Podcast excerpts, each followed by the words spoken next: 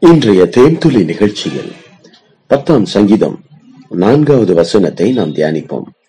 துன்மார்க்கன் தன் கர்வத்தினால் தேவனை தேடான். அவன் நினைவுகள் எல்லாம் தேவன் இல்லை என்பதே. பிரியமானவர்களே துன்மார்க்கன் என்று வேதம் ஒரு சிலரை வகை பிரிக்கிறது யார் அந்த துன்மார்க்கர்?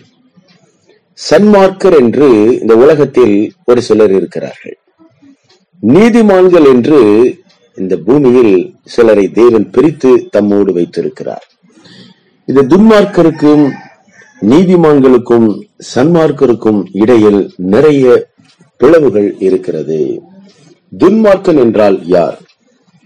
துன்மார்க்கன் தன் பெருமையினால் சிறுமைப்பட்டவனை கடூரமாய் துன்பப்படுத்துகிறான். பாருங்கள் துன்மார்க்கன் தன் பெருமையினால். துன்மார்க்கனுக்கு உள்ளே ஒரு பெருமை இருக்கிறது. ஒரு தற்பெருமை இருக்கிறது.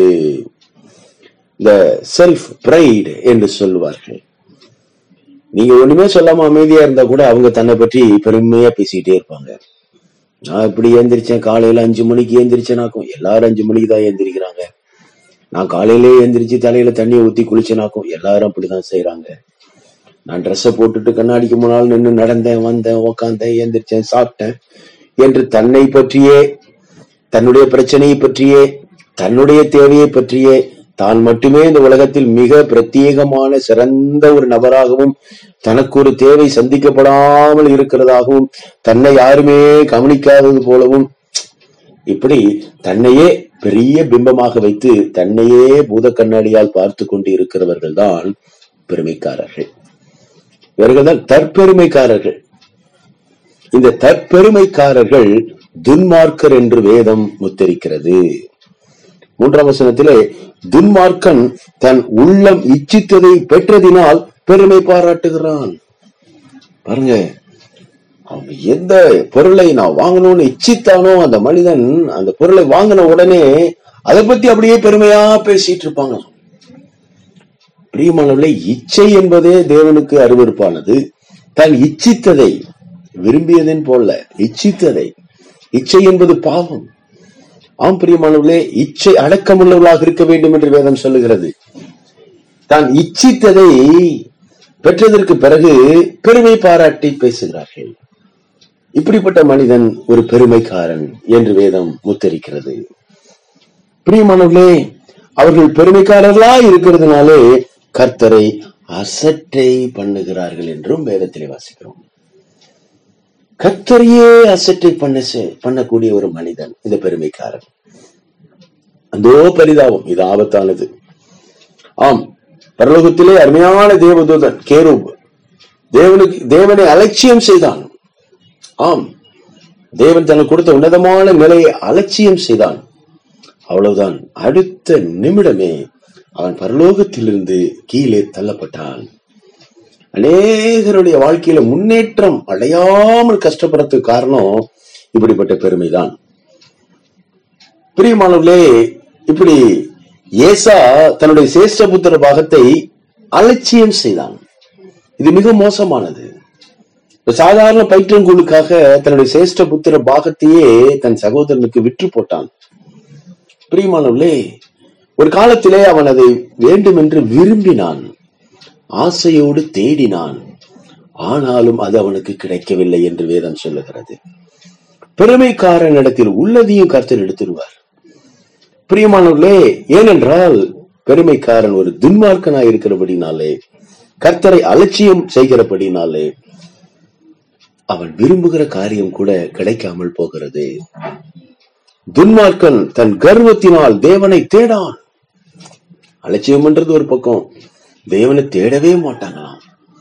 அதோ பரிதாபம். தேவனை தேடாமல் ஒரு மனிதன் இந்த பூமியில் எப்படி வாழ முடியும்? பக்தன் பாடுகிறார் திருப்பாதம் சேராமல் இருப்பேனோ நான்? தெய்வத்தை தேடாமல் பிழைப்பேனோ? மிக அருமையான பழைய பாடல்.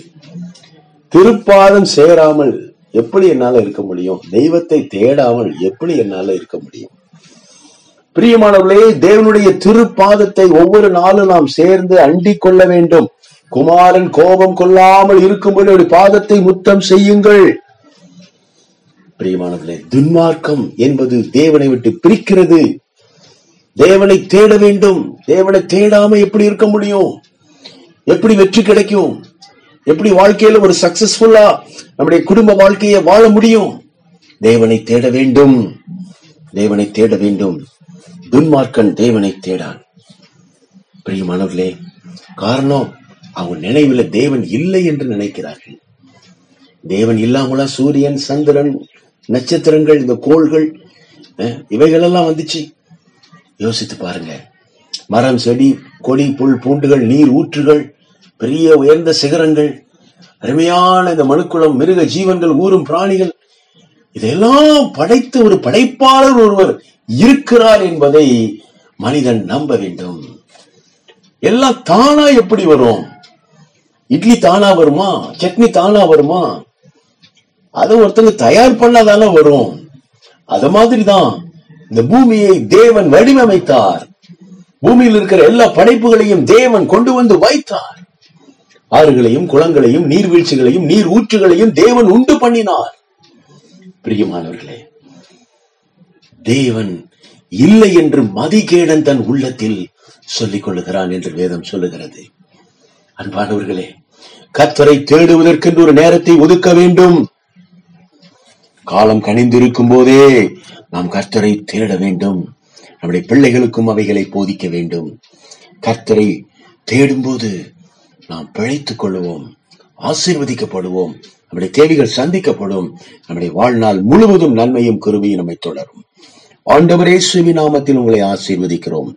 கத்தருடைய பிரசன்னம் உங்களோடு இருப்பதாக இயேசுவி நாமத்தில் பிதாவே. ஆமேன்.